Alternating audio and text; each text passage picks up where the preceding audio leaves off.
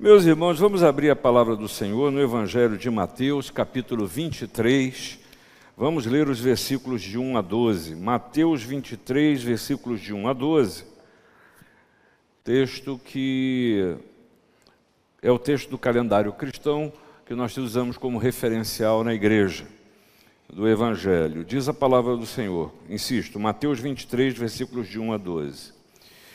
Então falou Jesus às multidões e aos seus discípulos: Na cadeira de Moisés se assentaram os escribas e os fariseus.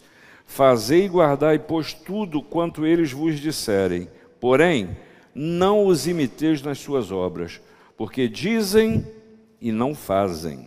Atam fardos pesados e difíceis de carregar e os põem sobre os ombros dos homens. Entretanto, eles mesmos nem com o dedo querem movê-los.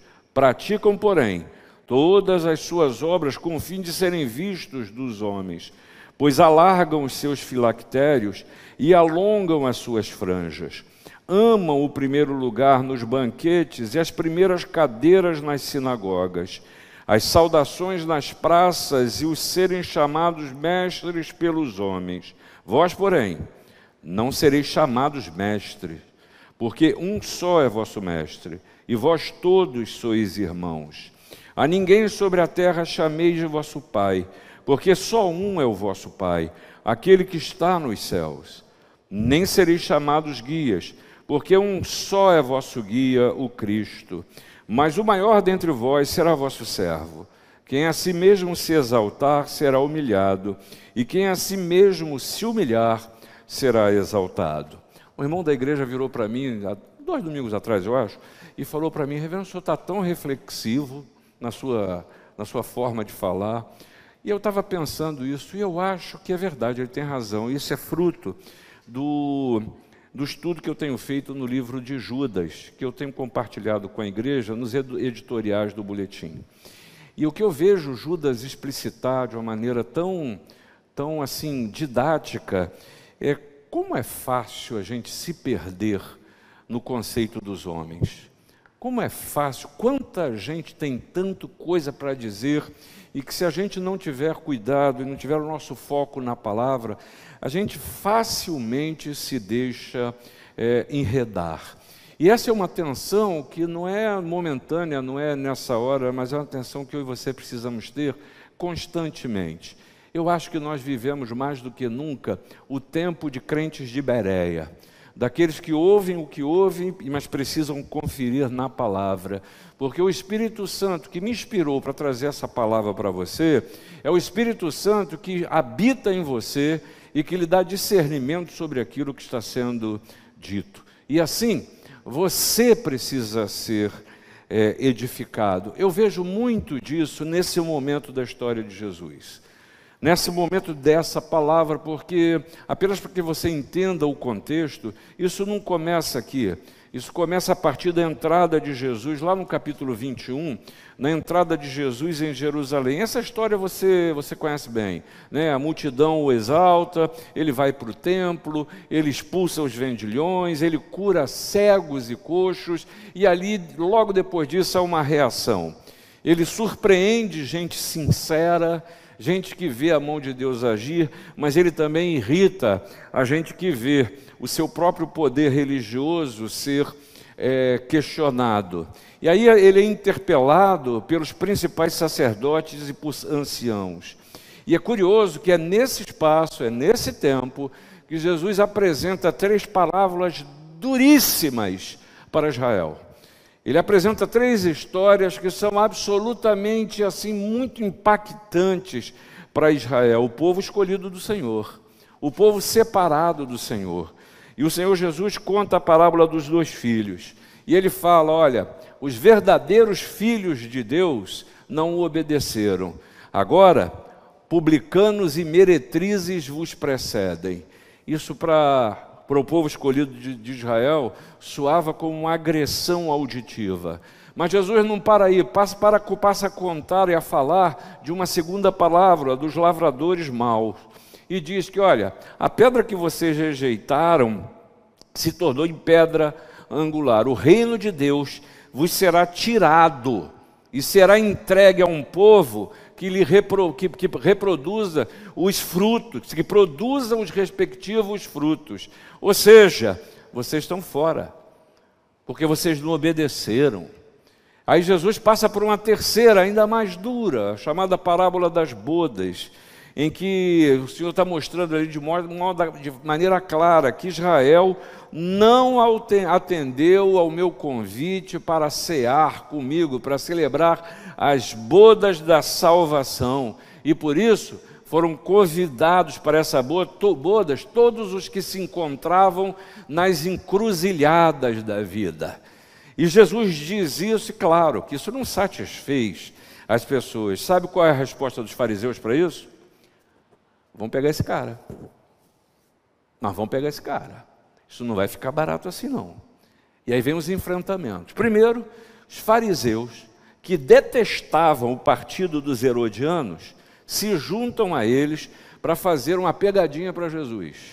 Diz uma coisa para mim: a gente deve pagar tributo a César ou não? Pegadinha. Pegadinha, porque se Jesus dizia que sim, dissesse que sim, eles pegavam e diziam o seguinte: os herodianos achavam que só podia pagar para, para, para Israel. Jesus estava é, encalacrado com o povo de Israel. Se Jesus dissesse não, ele estava com problemas com o povo de Roma. E Jesus responde: dai a César o que é e a Deus o que é. Pô, não conseguimos pegar ele dessa vez. Não deu.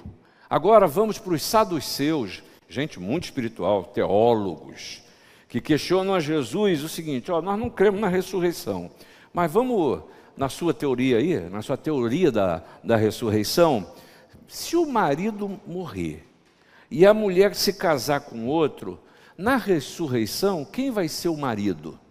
Isso é um tema bacana para a gente discutir. Dá para a gente ficar aqui muito tempo discutindo sobre essa matéria.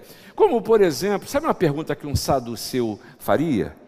É o seguinte: vem cá, se você sofreu uma amputação, na ressurreição, você vai ressurgir amputado ou com perna? Ah, mas tem uma melhor. Será que na ressurreição o meu cabelo vai ser esse que está aqui, falhado, ou vai voltar até a cabeleira do sarito? Essa é pergunta típica de Saduceu. Como é que é isso? Como é que é isso? Há séculos se passaram e essas perguntas continuam. Discussão vazia. E Jesus diz para ele: Olha, Deus é Deus de vivos e não de mortos. Para de ficar discutindo a morte. Não é esse o ponto. Ah, não conseguiram pegar ele nessa. E vamos para a terceira discussão. Lá vem o fariseu de novo. E o fariseu diz para Jesus: Vem cá, o que é mais importante na lei? E eu insisto com vocês: séculos se passaram e essa resposta nunca foi satisfeita pelos legalistas. Que é mais importante? O Talmud foi, foi escrito na tentativa de satisfazer essa, essa, essa pergunta mais de 12, é uma enciclopédia, para tentar resolver coisas simples. Vem cá, vocês que são doutos na palavra de Deus podem me responder. Sueli disse, pessoas instruídas na palavra. Se a galinha colocar o ovo no sábado, esse ovo é fruto de trabalho ou não é? Porque no sábado não pode ter trabalho. Aí tem uma corrente teológica que diz: pode, porque o ovo foi produzido na sexta. Aí tem outra corrente que diz: não pode, porque o ovo ele foi posto no sábado. Então, é coisas que a gente fatalmente se perde. E Jesus vira para aqueles homens e diz: gente, o mais importante, amar Deus acima de todas as coisas e o próximo como? A ti mesmo. Não deu certo. Também não deu certo. Aí lá vem o fariseu, na quarta pegadinha. Me diga uma coisa: o Cristo é o filho de Davi? Se Jesus diz simplesmente nessa resposta é sim, então ele já estava com o porrete pronto. Então você tem que cumprir a lei. Entende que você tem que cumprir toda a lei. Mas sabe o que acontece? Versículo 46 do, do capítulo 22.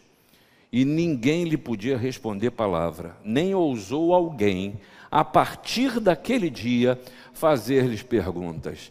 Não são as pegadinhas dos homens que trazem satisfação para o que Jesus veio fazer por mim a você. não são as pegadinhas que você se coloca para, quem sabe, tentar explicar o porquê da sua ausência da presença de Deus, suposta ausência, do seu afastamento dos irmãos. Não há resposta que você possa dar para ou perguntas que você possa fazer que o Senhor Jesus não as atenda. E aí, irmãos, está na hora de falar com aqueles que me seguem de Jesus. Vamos deixar os fariseus, os saduceus, os herodianos, os escribas, os principais sacerdotes, porque no primeiro versículo do capítulo 23, Jesus passa a falar a quem? Depois que diz, não tem mais respostas para eles, eles não, não, não há resposta que os satisfaça. Jesus passa a falar para os seus discípulos, para a multidão e aos seus discípulos. Portanto, essa fala desse texto é para quem é seguidor de Jesus. Essa fala desse texto é para quem é discípulo. Essa fala, Jesus está te chamando para a luz dessas ocorrências que vocês todos acompanharam, vocês possam entender o que está por trás das coisas. Aqui a gente precisa refletir por parte, porque a fala de Jesus ela é profunda e ela traz sentido e significado para a nossa consciência, para a nossa caminhada.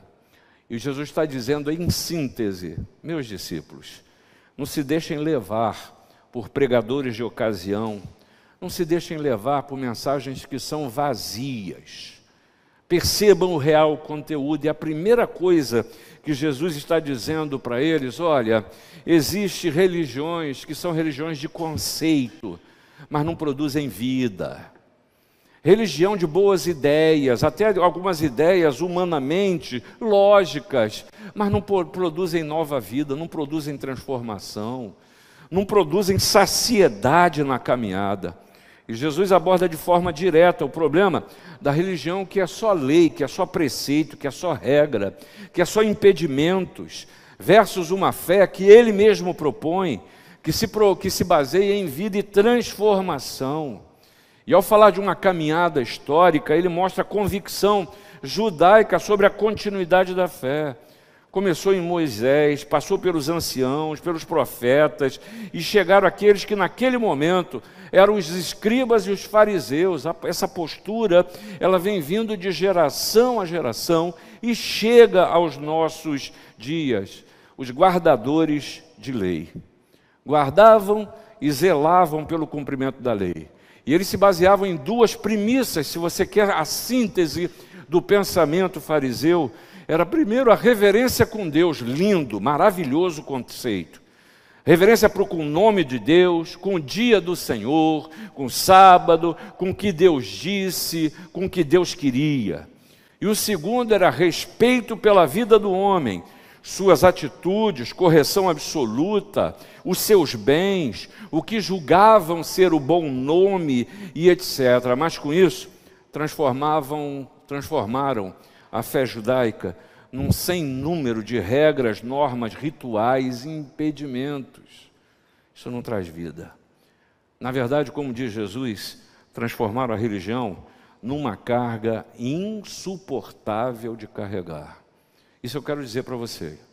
Por mais que você renove a sua maneira de pensar e diga: a partir dessa segunda, eu vou seguir o livro direitinho. Esse é um tipo de pensar que você não é capaz, não é por aí. Eu não estou pregando para você abandonar a lei moral, não é disso que eu estou falando. Eu estou dizendo que a sua fé não pode se basear no seu procedimento, porque, ai de mim, o bem que quero eu não faço, mas o mal que eu não quero está sempre diante de mim. Faço juramentos quase que do, do, dominicalmente. Senhor, a partir de agora não. Senhor, a partir de agora sim. E eu mesmo, mal acabo o culto, eu já estou fazendo as mesmas coisas, porque eu preciso de graça e de misericórdia.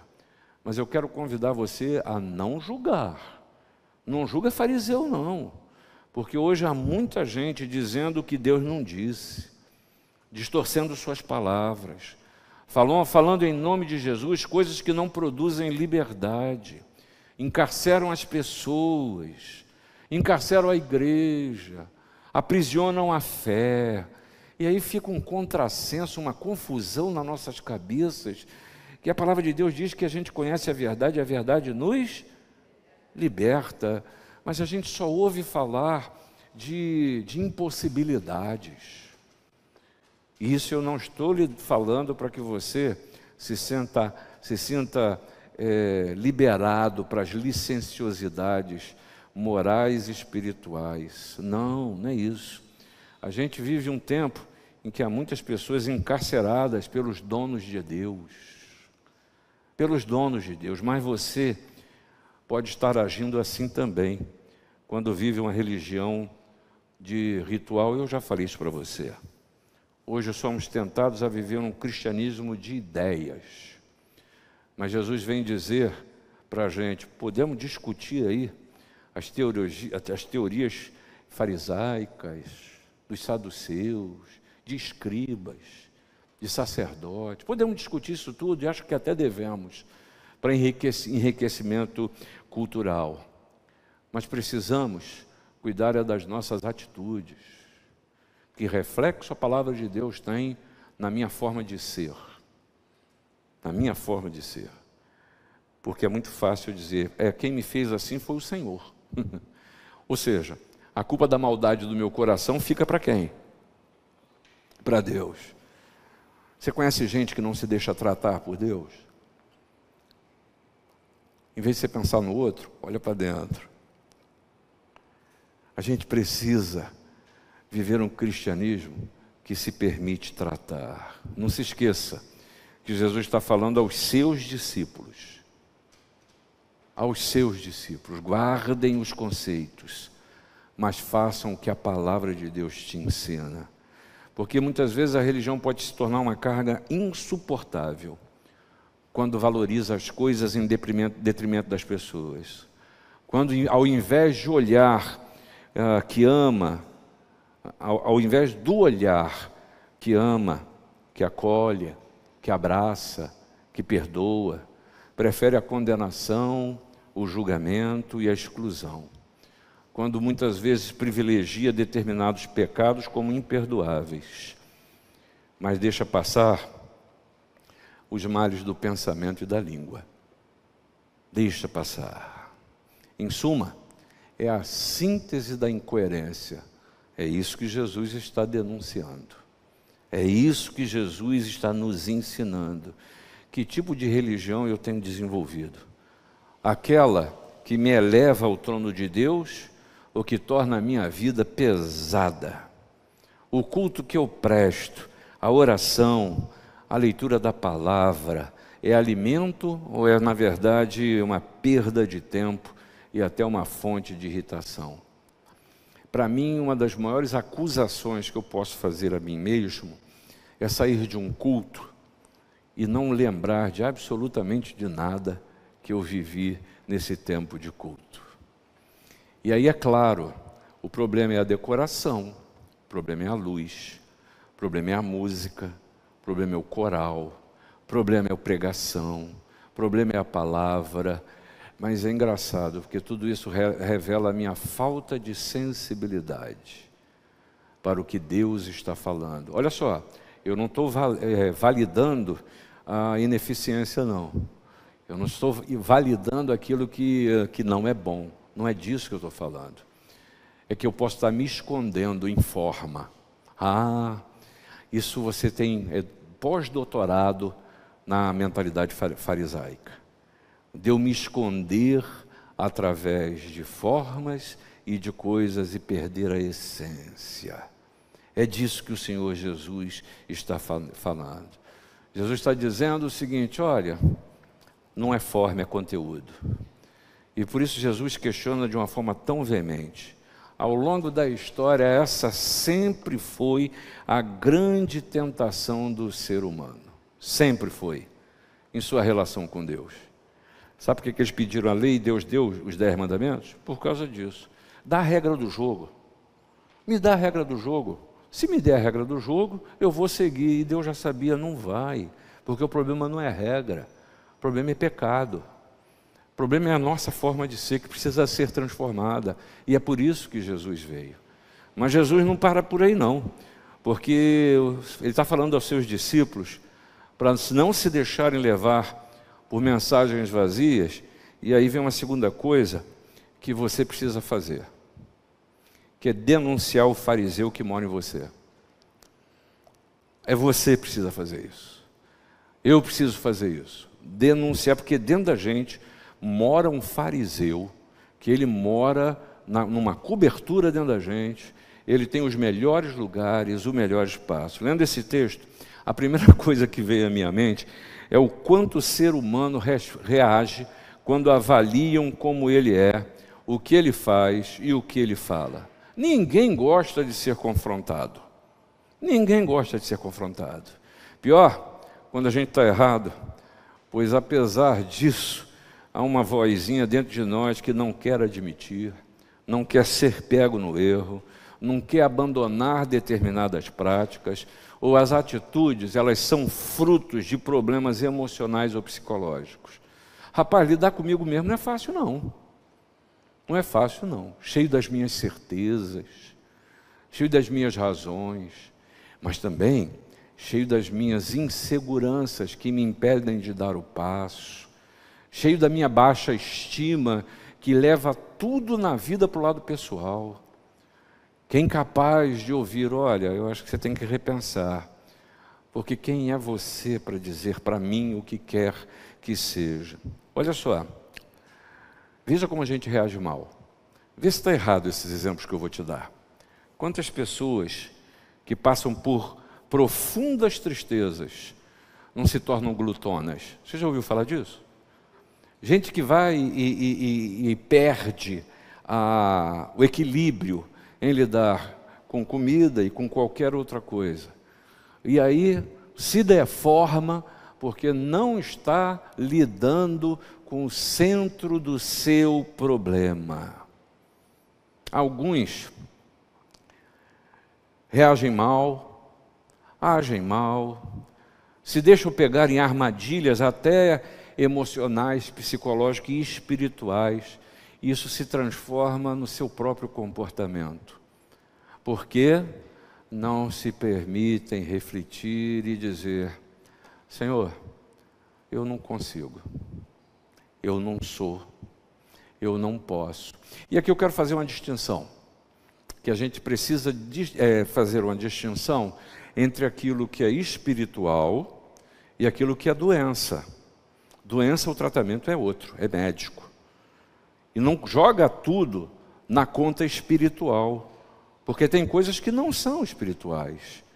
Uma pessoa que passa por uma depressão, ela precisa de oração? Precisa. Mas o que ela mais precisa, primeiramente, é de quê? É de tratamento. É de tratamento médico. E a gente precisa aprender a discernir essas coisas. Porque há muita gente, hoje em dia, que está precisando de ser tratada medicamente. E a gente pode estar impingindo pesos sobre as pessoas, como um grande amigo meu que com câncer num hospital, as pessoas chegavam e dizendo: ah, Isso é problema espiritual. Isso é espiritual, tem pecado na sua vida. E o outro diz: Faz o seguinte, você tem que aprender a confiar em Deus. Para de tomar o remédio. Não ouve os médicos. E esse irmão sofreu tanto com isso, mas tinha uma certeza de que a sua fé era centrada no Senhor. Ele falou: Não, não é nada disso. Acho que se fosse eu, dizia, eu teria respondido assim: arrependei-vos, raça de víbora. O que, que é isso, rapaz? Que conversa é essa? Você conhece fiscal da vida dos outros?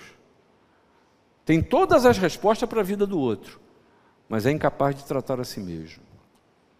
É disso, é esse fariseu que tem que morrer. É esse fariseu que habita dentro de nós que precisa ser tratado. Corremos sempre esse risco de, na nossa vida religiosa, nós nos restringirmos à obediência de inumeráveis regras e normas, e essas regras e normas estarem em desconexão com as nossas atitudes e os nossos é, costumes. Para você entender melhor, e eu estou aqui muito chateado comigo mesmo, tá? porque ali dentro tem um negócio que eu queria mostrar para você, mas eu esqueci. Jesus está falando aqui de filactélios. Não está falando de borlas, não é isso que ele está falando? Filactélios era, uma, era, uma, era um quadrinho feito em couro, eu tenho isso lá dentro, em couro, em que tinha versículo bíblico do lado de fora. E por causa da palavra que diz para você inculcar a palavra de Deus, ele amarrava aquilo na cabeça. É amarrado. E além de inculcar na cabeça, inculcar no coração. Aí ele amarrava também ah, no, no braço, que era o lugar mais próximo do coração. E aí, durante X vezes do dia, ele tira aquilo, lê o versículo e bota de novo. Isso, esse é o filactério. E as borlas eram o quê? Você tem o manto, que os judeus usavam e usam até hoje, assim como os filactérios, em que as bordas dele, a, a, como é que é isso, Sara? Como é que é o nome? Que fala, como vocês fazem na beira da, da, da coisa? É? Fala, fala alto. Isso, é isso mesmo. Só que aquilo tinha. É isso que vocês falaram e eu não ouvi. Fica tranquilo. É. Hã? Bainha, não. Babado. É, tá bom, é isso aí. Que acontece o seguinte: tinha umas partes, tinha umas partes que eram os fios, que eles eram longos. E esses fios, eles, eles seguravam esse fio durante o dia para fazer as suas orações. É isso que Jesus é, está falando. Atitudes exteriores cena para todo mundo ver. Para muitos isso se tornou, e não vamos julgar a todos, que para muitos judeus isso é a expressão sincera da alma, mas para muitos, encenação, vaidade que mostra o manto, que o seu, o seu, a sua borla era maior do que a dos outros. Coisas que a gente muitas vezes quer demonstrar como uma suposta espiritualidade, que na verdade é carnalidade carnalidade. Coisas que a gente inventa para mostrar aos outros o que a gente não sonha, não é. Mas muitas vezes estamos prontos a cobrar do outro aquilo que vemos de tão mal em nós e como um espelho eu vejo na sua vida, e isso me incomoda profundamente. Vamos tratar o fariseu que reside dentro de nós. O cristianismo de ostentação é tudo menos cristianismo. Sabe o que eu chamo de cristianismo de ostentação? É fachada. é fachada. Pô, lá vai, parece um crente, mas não é. Fala como um crente, mas não é. Sabe vários versículos de cor, mas não entende o sentido pra, pra, na sua vida. Jesus está dizendo, e não está, repara que em momento nenhum nessa palavra aqui, Jesus está dizendo: vão matar os fariseus, Jesus está falando para os seus discípulos. Para os seus discípulos. Mas, finalmente, Jesus faz questão de dizer aos seus discípulos é, quais são os seus referenciais. Porque aqui é um problema de referencial. Talvez ao longo da história de Israel, ao ver a glória do primeiro templo, ao ver Deus os abençoando e vencendo guerras, e se tornaram uma grande nação, ao ver as coisas acontecer, a grandiosidade de um templo, da adoração, eles se convenceram com essa liturgia e esqueceram da liturgia da vida. Quais são os seus referenciais? Porque eles os, o perderam, os perderam. E é isso que Jesus termina a dizer é, nesse texto. E agora ele nos coloca diante de um grande questionamento. A quem você dá autoridade na sua vida? Quero repetir. A quem você dá autoridade na sua vida? Mas entenda a pergunta. Eu posso estar dando autoridade aos meus pais, isso é óbvio, e a Bíblia diz: honra pai e mãe. Eu posso estar dando autoridade, ser o referencial da minha vida ao meu chefe, ao meu líder espiritual. Mas também, essa autoridade na vida pode se dar em conceitos e ideias que não partem de sua convicção. Ideias que são apropriadas dos outros. Ideias até de autoajuda e achar que se você fizer determinadas coisinhas, você vai se tornar melhorzinha. Quem é a autoridade na sua vida? Líderes religiosos que vendem agendas próprias? E hoje há milhares de pessoas que são seguidores de homens, seguidores de homens, reprodutores de ideias não pensadas, Tem uma figurinha da, daqueles, como é que chama, de, de, WhatsApp, figurinha aquela, né? Que eu recebi, que eu guardei para usar em alguma hora, até agora não conseguia. A figurinha diz só o seguinte: fonte, você dá a sua opinião e depois você coloca assim, fonte, eu mesmo, né? Você cita a fonte. Porque é engraçado hoje, né, cara? Todo mundo tem a, a, a como é que chama, a última palavra em tudo nas mídias sociais.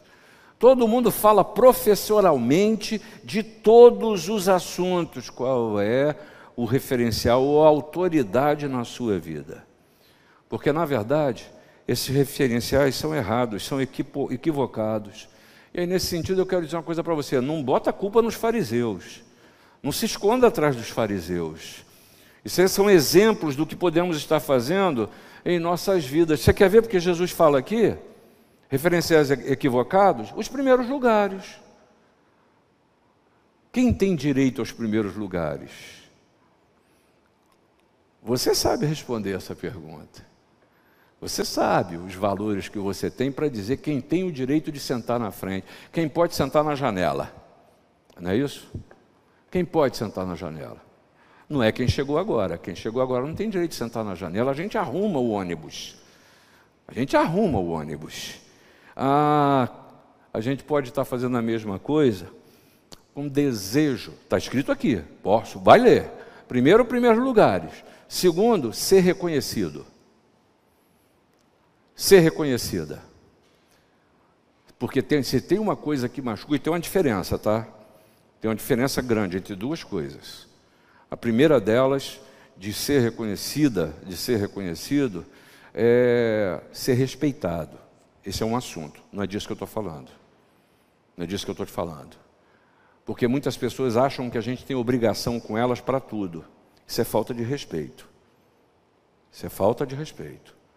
Isso é abuso. Isso é abuso. Mas o que eu estou falando de ser reconhecido é de sempre ter a expectativa de que todos vão me louvar. Terceira coisa que Jesus fala, da sua palavra ter respeito. Você ser um oráculo, olha que coisa bonita. Da sua palavra ter respeito. Lá atrás, no Sermão do Monte, Jesus falou sobre o sim, sim, não, não. Mas é isso. A sua palavra tem respeito porque ela abençoa. A sua palavra tem respeito porque ela chega na hora certa. A sua palavra tem respeito porque você sabe a hora de se calar. A sua palavra tem respeito porque você é abençoadora, você é abençoador. A sua palavra tem respeito porque ela é refletida na palavra, não nos seus desejos e vontades. O que fazer então diante dessa palavra de Jesus? É preciso colocar as coisas no seu devido lugar. E até isso Jesus nos mostra nesse texto. Versículo 8, ele primeiro diz o seguinte: ó, não se, não se coloca como mestre, não. Vamos assumir que o mestre na sua existência é Jesus. Precisa ser Jesus. É o seu referencial de vida. Segunda coisa, ainda no versículo 8: enxergue os outros como irmãos. Sabe o que é isso? Senso de interdependência. Você não é sozinha, não é sozinha no, no mundo. Jesus está organizando as coisas. Terceira coisa, versículo 9: Pai é aquele que está no céu. Jesus não está falando para você negar seu pai, seu pai carnal. É que você se lembre dos conceitos de como lidar com o pai. Honra. Honra a Deus. Não dê honra de um pai a um homem como você. Não dê honra de uma mãe a uma mulher igual a você e que precisa da mesma graça e misericórdia que você precisa. Quarta coisa, versículo 10. Quem te guia? O guia da sua vida precisa ser Cristo, Jesus. Esse precisa ser o seu referencial. Mas finalmente no versículo 11, ele fecha essa, essa lista, vamos assim dizer, para nos mostrar quais são os referenciais verdadeiros da sua vida. Seja um servo, Seja um servo. Entenda o seu papel e a sua posição na vida. Servo é aquele que veio, óbvio demais isso, para servir. Isso é alguma coisa que não é fácil. É bonitinho dizer, mas não é fácil viver. Ah, a gente precisa colocar as coisas no seu devido lugar. E quem falou isso é alguém que se oferece essa noite, uma vez mais, para que você tenha vida e vida abundância, que deu o seu sangue, que deu o seu sangue, para dizer para você: olha, eu não estou atando a você mais regra, mais lei. Eu não estou fazendo da mesmo, do mesmo equívoco que os antigos fizeram. Eu estou dizendo que você tenha uma relação viva comigo. Porque a consequência disso, como referencial, é que você tenha vida e vida em abundância. Esse oferecimento do Pai para nós. E que Deus nos abençoe.